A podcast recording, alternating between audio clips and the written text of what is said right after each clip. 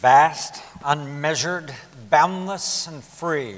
So deep is the love of Jesus. My friends, turn with me once again, joyfully and expectantly, to the first chapter of 1 Peter. Uh, we have taken our jolly good time getting through the first chapter, and I wouldn't have rushed it for anything uh, because each part of it is sweeter than the part before. It's on page 1014 if you want to look in those uh, blue Bibles, or the passage for this morning is in your bulletin. And if you've looked at that, you'll see that today our focus in particular is on the final uh, four verses, verses 22 through 25 as we conclude. Before I read them for us, remember, here's where we are so far.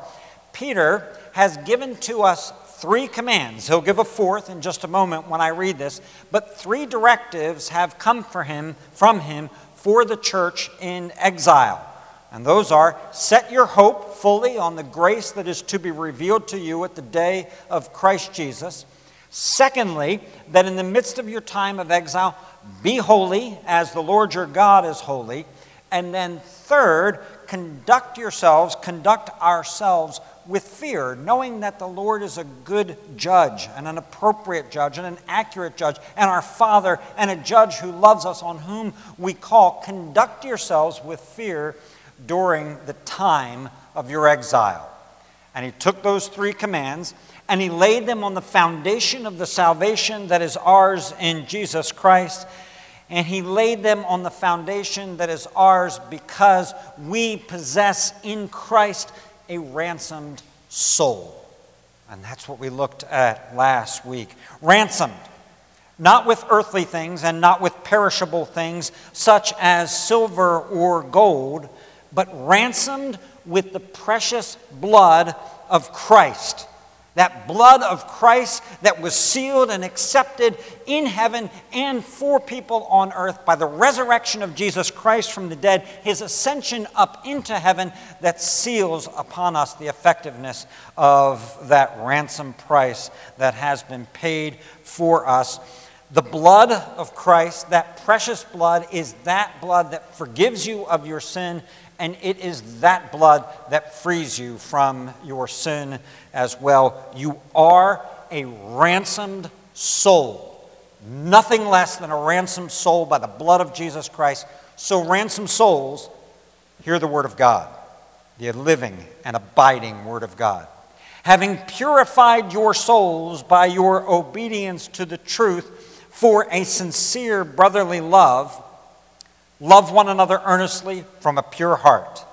Since you have been born again, not of perishable seed, but of imperishable, through the living and abiding Word of God. For all flesh is like grass, and all its glory like the flower of grass. The grass withers and the flower falls, but the Word of the Lord remains forever. And this Word is the good news that was preached to you. Let's pray. Great God in heaven, thank you for the good news that was preached to us. And we pray that today, as I preach it and as we hear it, that again we would rejoice in the good news of our ransomed souls and what they're freed unto by you. Lord, be with us then today, we ask in the great name of Jesus. Amen. Perishable. Our world is full of things that are perishable, of things that will perish.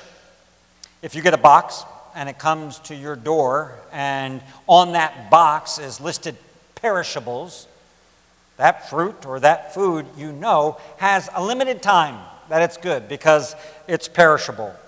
Plants and trees that you plant and hope will last for a long, long time, those things are perishable pets that you love, dogs, cats, and other things that are precious to us, they are perishable in this world. Even non living things, cars and houses, are perishable in this world. When you get a new car, you drive it for a couple of years and it will seem to you like this car is going to last forever. It just is really going well. And then sounds start happening and lights start flashing. And then you got to replace a transmission on that car that you thought would last forever. Sorry, just speaking out of recent experience of things that you thought would never happen uh, with a particular car. And we're perishable. Our earthly lives, at least, are perishable. So, uh, several weeks ago, a month ago now, Lauren and I had our anniversary, and one of the traditions that we have on our anniversary is that we get out the wedding album and we look at the pictures, and we go through the pictures and we kind of celebrate and we remember and we smile. Uh, and there's a sweetness to it, of course, and yet each year it's a little more painful to do it. No, no, no, no, no. listen to why it's painful. It's painful because the people who were there have died. People have perished. People who were there on what for us, uh, certainly at the time, was the most significant day of our lives together, at least, they're gone. And the amount of them that are gone is extraordinary. In fact, one might even begin to argue that the amount of them that are gone, that we can see at least in the pictures, exceeds the amount that are still alive. We are perishable. The scriptures affirm it in any number of places. Here's the way Moses said it the years of our life are 70, or even by reason of strength 80, yet their span is but toil and trouble. They are soon gone, and we fly away. David in Psalm 39 put it this way Behold, you have made my days a few handbreadths, and my lifetime as nothing before you. Surely all mankind stands as a mere breath. Surely man goes about as a shadow. And here's the way David's son, Solomon, put it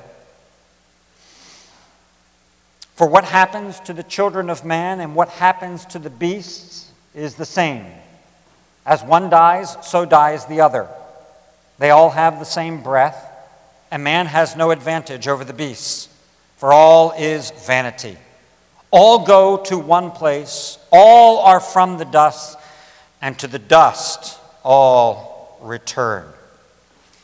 Peter quotes Isaiah. He quotes the passage that we read earlier when he says, All flesh is like grass, and all its glory like the flower of grass. The grass withers, and the flower falls. Perishability is crushing.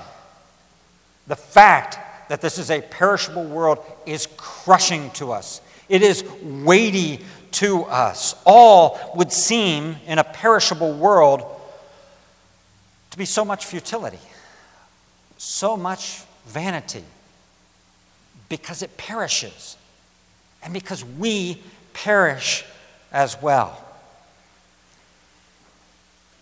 But Peter ran to the tomb. And when he got to the tomb, he couldn't find Jesus. And he wondered what had happened to his Lord and Savior. And he goes back to the others, and before he knows it, the Lord Jesus is standing there in his midst saying, Does anybody here have anything to eat? And peace be with you. Peter spoke with the resurrected Jesus Christ. He not only spoke with him, he ate fish by the shore with the resurrected Christ. He watched that resurrected Christ ascend up into heaven. And what he knows is that in the resurrection of Jesus Christ from the dead, imperishability broke into a perishable world. The seed of imperishability in the life and the resurrection life of Jesus Christ has come into the world. And that seed, planted in the world, will, without doubt, without question, yield. It will yield growth and it will yield fruit from it. Perishable and imperishable. These are words like other words that are found in our text just this morning, 22 from, and 25 through, through 25. These are words and concepts that Peter's already used a couple of times now leading us up to the section that we are looking at today. Remember, when we started this out, verse 3 of this talked about the fact that our inheritance that we have is an imperishable inheritance. And then just last week, as we looked at it, we saw that the efficacy of the precious blood of Christ is not perishable. It's not perishable like silver and gold are perishable, but it is, in fact, imperishable. And that it has ransomed us from futility. We have been brought into the world of imperishability. And when we, when we say we've been brought into the world of imperishability, we might be th- tempted to think that we're talking about our future destiny. In other words, we might be tempted to think, well, we enter into the world of imperishability after our death. Because after our death, then we inherit eternal life. We've come into the world of imperishability. But that is not the idea that Peter has got here, and that is not the truth of what Jesus Christ has done imperishability has broken into the perishable world now. Now, imperishability is at work within you. Now, the seed of imperishability is growing inside of you in our lives. It is revolutionary for our present life. And for Peter, as he turns to this particular section, what we see then, also as we continue this idea, is we've been ransomed not only into the world, into the sphere of imperishability, but we have been ransomed into the family of imperishability. Okay, not just imperishability as if it's some just thing that's out there, but the family of imperishability. Because the Father and the Son and the Holy Spirit, one God in three persons, they have loved each other forever and ever. That family love, that family of imperishability has been there from the very beginning and it will have no end. Think for a moment. Think for a moment of uh, uh, something that we shared last week, or that I referenced last week. So we are ransomed by the blood, the precious blood of Christ. And I talked about this uh, obviously with respect to God and his ransoming work on our behalf last week. But consider this as well with respect to the earthly work of ransoming. And we talked about this last week. So you could be ransomed if you had gotten into a position of poverty and had to place yourself in slavery to someone else. You could be ransomed from that. A purchase price could be paid. Or if you had to forsake your property your property could be ransomed and returned to you. And remember, the illustration of that, or one of the great illustrations of it in the Old Testament, is with Ruth and Naomi and their Redeemer, who is Boaz. Think of what Boaz does here, and, and this will help us to see what Peter is trying to say here in this particular section. Boaz did not simply pay off their debts and provide for their present needs and set up the Boaz Trust Fund so that whenever, you know, Naomi, Ruth, whenever you need it, here's going to be the money for you to be there and you can come and access this money and you'll be provided for. No. The redemption that Boaz accomplished refamilied them. It, it refamilied people who had been cut off people who had lost their husbands, people who had therefore no inheritance, no children, no hope. They had nothing, they had no love in their lives. Call me Mara, call me bitterness. I don't have anything, right? Says Naomi. The work of Boaz and his redemption is to refamily them into not only his provision, but also into his love. And that's where Peter now takes us in this first chapter. We have been ransomed into an imperishable family with one imperishable family trait.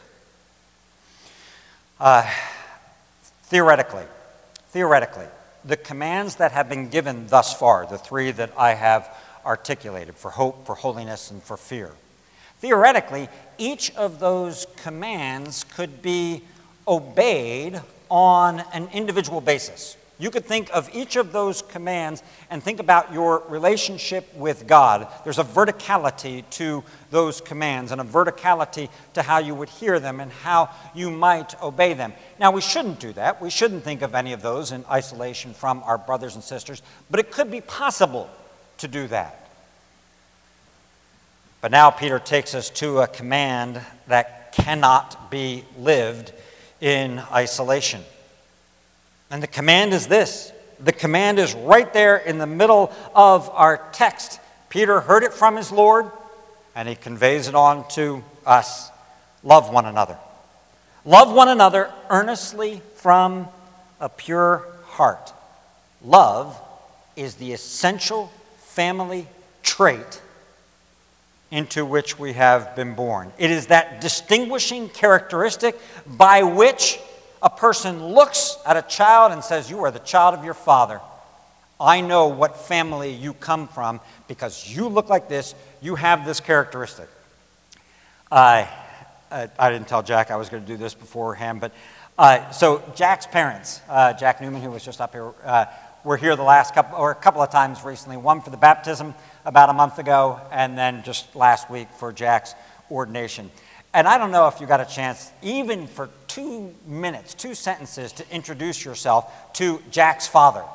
But if you did, you felt like you were meeting Jack. It was the, the expressions, everything was the same. I don't know him well enough to know the, the character of Jack's father except via Jack. Um, but, but that's the idea here that there are family characteristics, there are family traits that we can recognize that go from the parents to the children. And the one that Peter is going to talk about here is the characteristic of love. And for those who, by faith, by foreknowledge, by the election of the Lord, and in hope, for those who have been brought into that family, then hear this about the love that Peter is now commanding with which we love one another hear what the scripture has to say about it. Lamentations chapter 3 the steadfast love of the Lord never ceases, imperishable. Or, the psalm that we read is the call to worship this morning, and the part that you spoke and then that we all spoke together.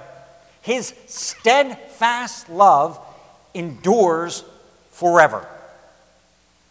We've been in 1 Corinthians 13 uh, in Sunday school for a couple of weeks. And as chapter 14 begins, you remember, chapter 14 didn't begin with tongues, by the way. Uh, we talked a lot about that this morning. Chapter 14 begins with this command pursue love. Pursue love, because love never ends. Right? That's, that's Chapter 13. Love never ends. So pursue love, or I put on the front of your bulletins Paul instructing Timothy. Whereas the aim of our charge is love, and the language is very similar, that issues from a pure heart, a sincere conscience, and a good faith. Pursue, Timothy, love. Peter says then to us, love one another earnestly, strenuously strain for loving one another. Peter is in no way for love light. It is very common in our day amongst friends, particularly amongst young friends who see one another and depart from one another, to give a quick love you, love you, love you. That's, that's, that's cheap language that's out in the culture, love you language. Peter's not talking about that.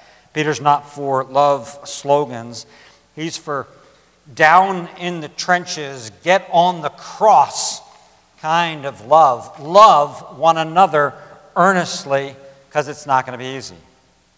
And love one another, he says, from a pure heart. That is a heart that has been purified by the truth. Peter's not advocating a free floating, independent kind of love as a nice virtue but a love that is grounded in the truth, in the good news of the gospel of Jesus Christ. Peter heard the words of Jesus who said, As I have loved you, love one another. You want to know how you're supposed to love one another? It's the way I loved you. If you're confused about what love is, that's how it is, as Jesus loved. Now, that's the command. It's not a new command, right? It's one that you've heard from the beginning. Love one another. Talking about the church, talking about our brothers and sisters in Christ. He's given the supreme command, but look, once again, you have to have your Bibles here for a second for you. Look at verses 22 and 23 and see how Peter wraps up this command that he has just given to us. We cannot underestimate the challenge of the command to love one another any more than you could underestimate the command to be holy. But Peter takes this thing and he puts his arm around it and he arms around it and he creates this kind of love sandwich or this command to love sandwich that is on either side. Look at the phrases there. Having purified your souls by obedience to the truth for sincere brother, brotherly love. I'll come back to it in a second. And then verse 23 since you have been born again, not of perishable seed, but of imperishable, through the living and abiding word. And sandwiched between both of those is the command to love one another. And these two things are what it takes for us to love one another, and the reason why it's actually possible for us to love one another. Let me just look at both of them very briefly. The first phrase, having purified your souls by the obedience to the truth. This is a phrase that is common to us already in Peter. If you look back up in verse 2, it talks about in the sanctification of the Spirit for obedience to Jesus Christ. This is talking about conversion right here. The obedience that Peter is speaking of that has purified you is, in this case, the obedience of faith. It is that which has taken, out of, taken us out of the world, out of the world of perishability, and brought us into the world where things have been purified by the blood of Christ. And he gives us the direction. What, what did that happen for? Why did that happen? And the answer is for a sincere brotherly love. So he's going to give us the command love one another. But he's saying, why did this happen? Why did the purification take place? for a sincere brotherly love. This is, this is what the purpose is. Therefore, because that's the purpose, now he gives the command. So go ahead and do it.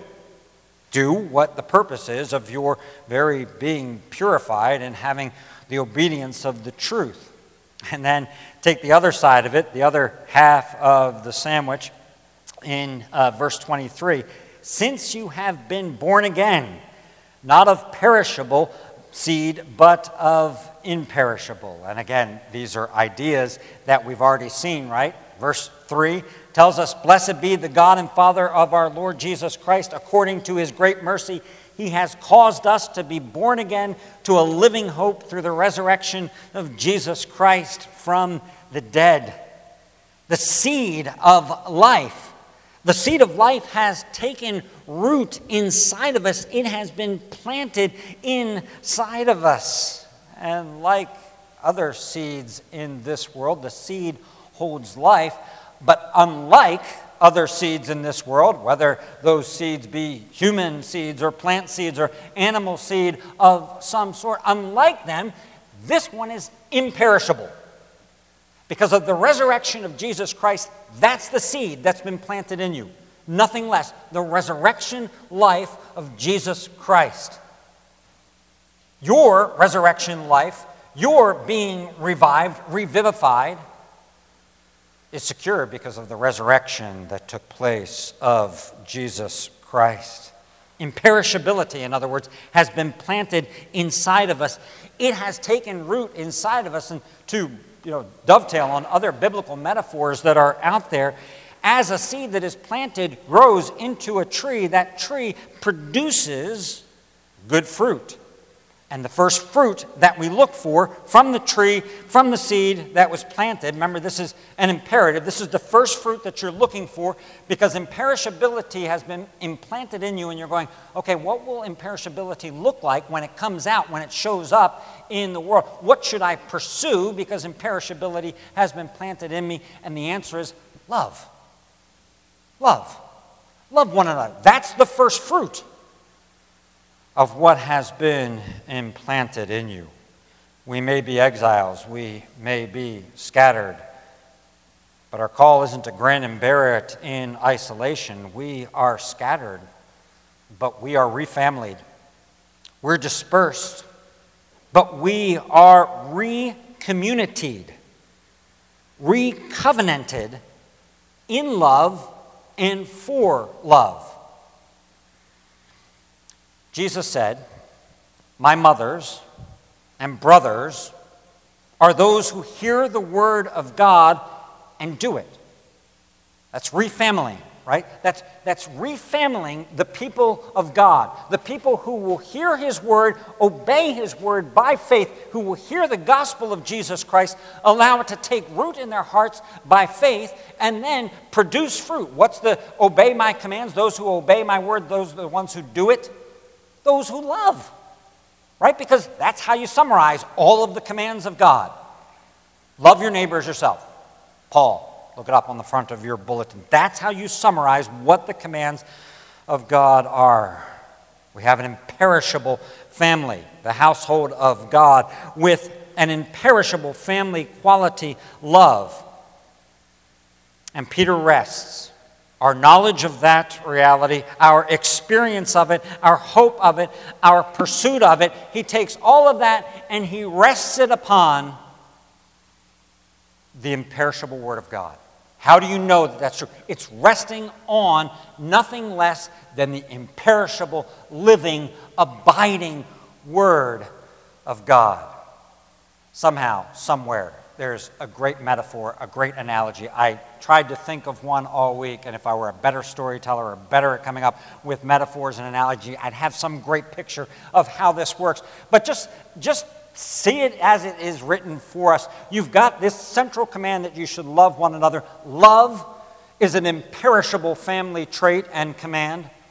And then you've got that sandwich between the seeds of imperishability of being born again and the purification that has taken place because of your faith.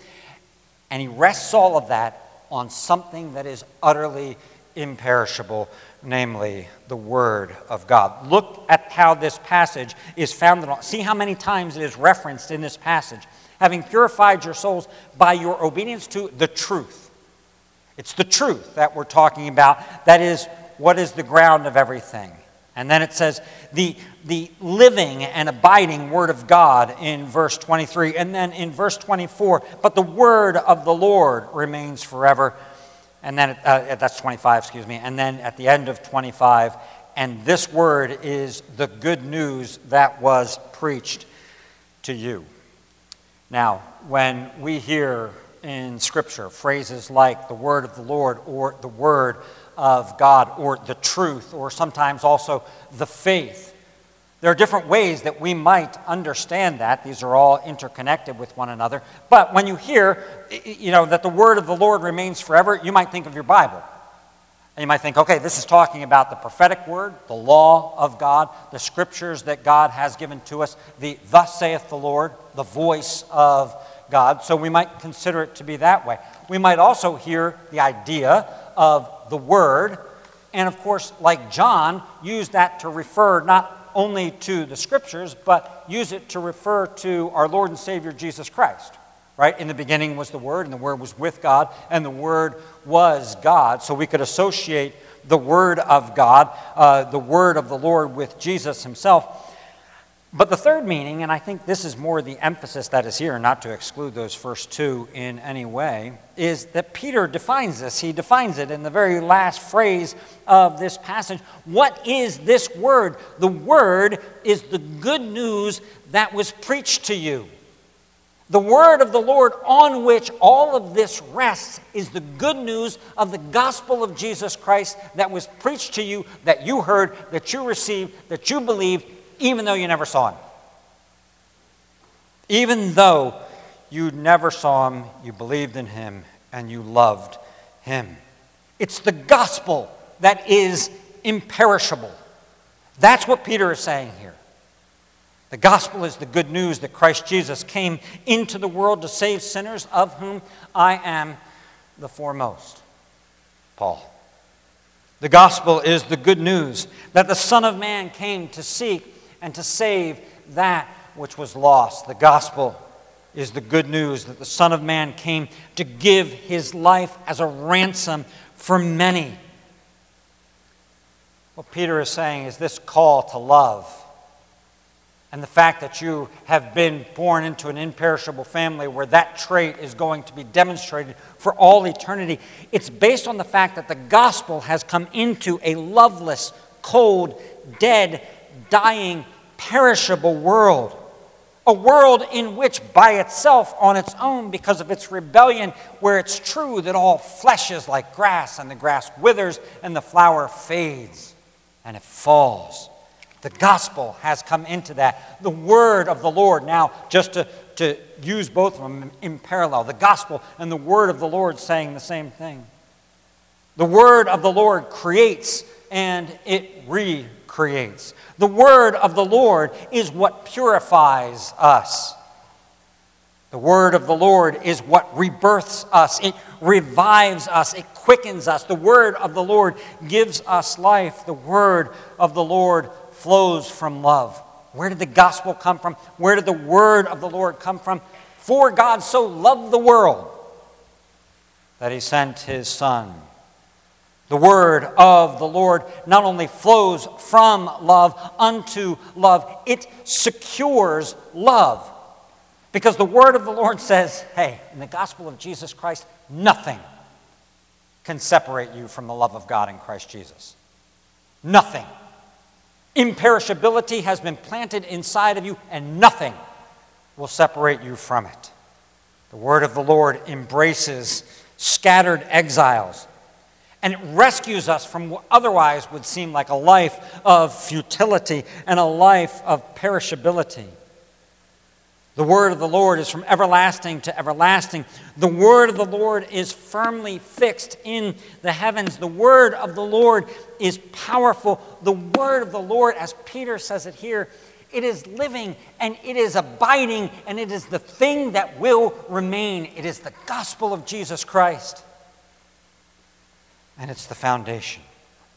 The word of the Lord is the good news that was preached to you. It was the good news that converted you. Whenever and however that took place, that is the good news. And it's the good news that we together are hearing today the good news of the gospel. The word of the Lord then gathers up the exiles, it brings them to life in this family, and it says, Now, in this world where things perish. Where even you have a finite set amount of time on this earth. You want to be involved in something that lasts? You want to do something that lasts? Love one another earnestly with a pure heart. Lord, we pray that you would help us not only understand what we've just read and seen from your word, but to live in it and to heed because of the life of Jesus Christ implanted within us, the imperishable seed, to heed it and to do it. We don't always, always find it easy to love one another. Let us do so because that's what your family does. We pray that we would be made like you. We pray this in the name of Jesus. Amen. All right, our hymn.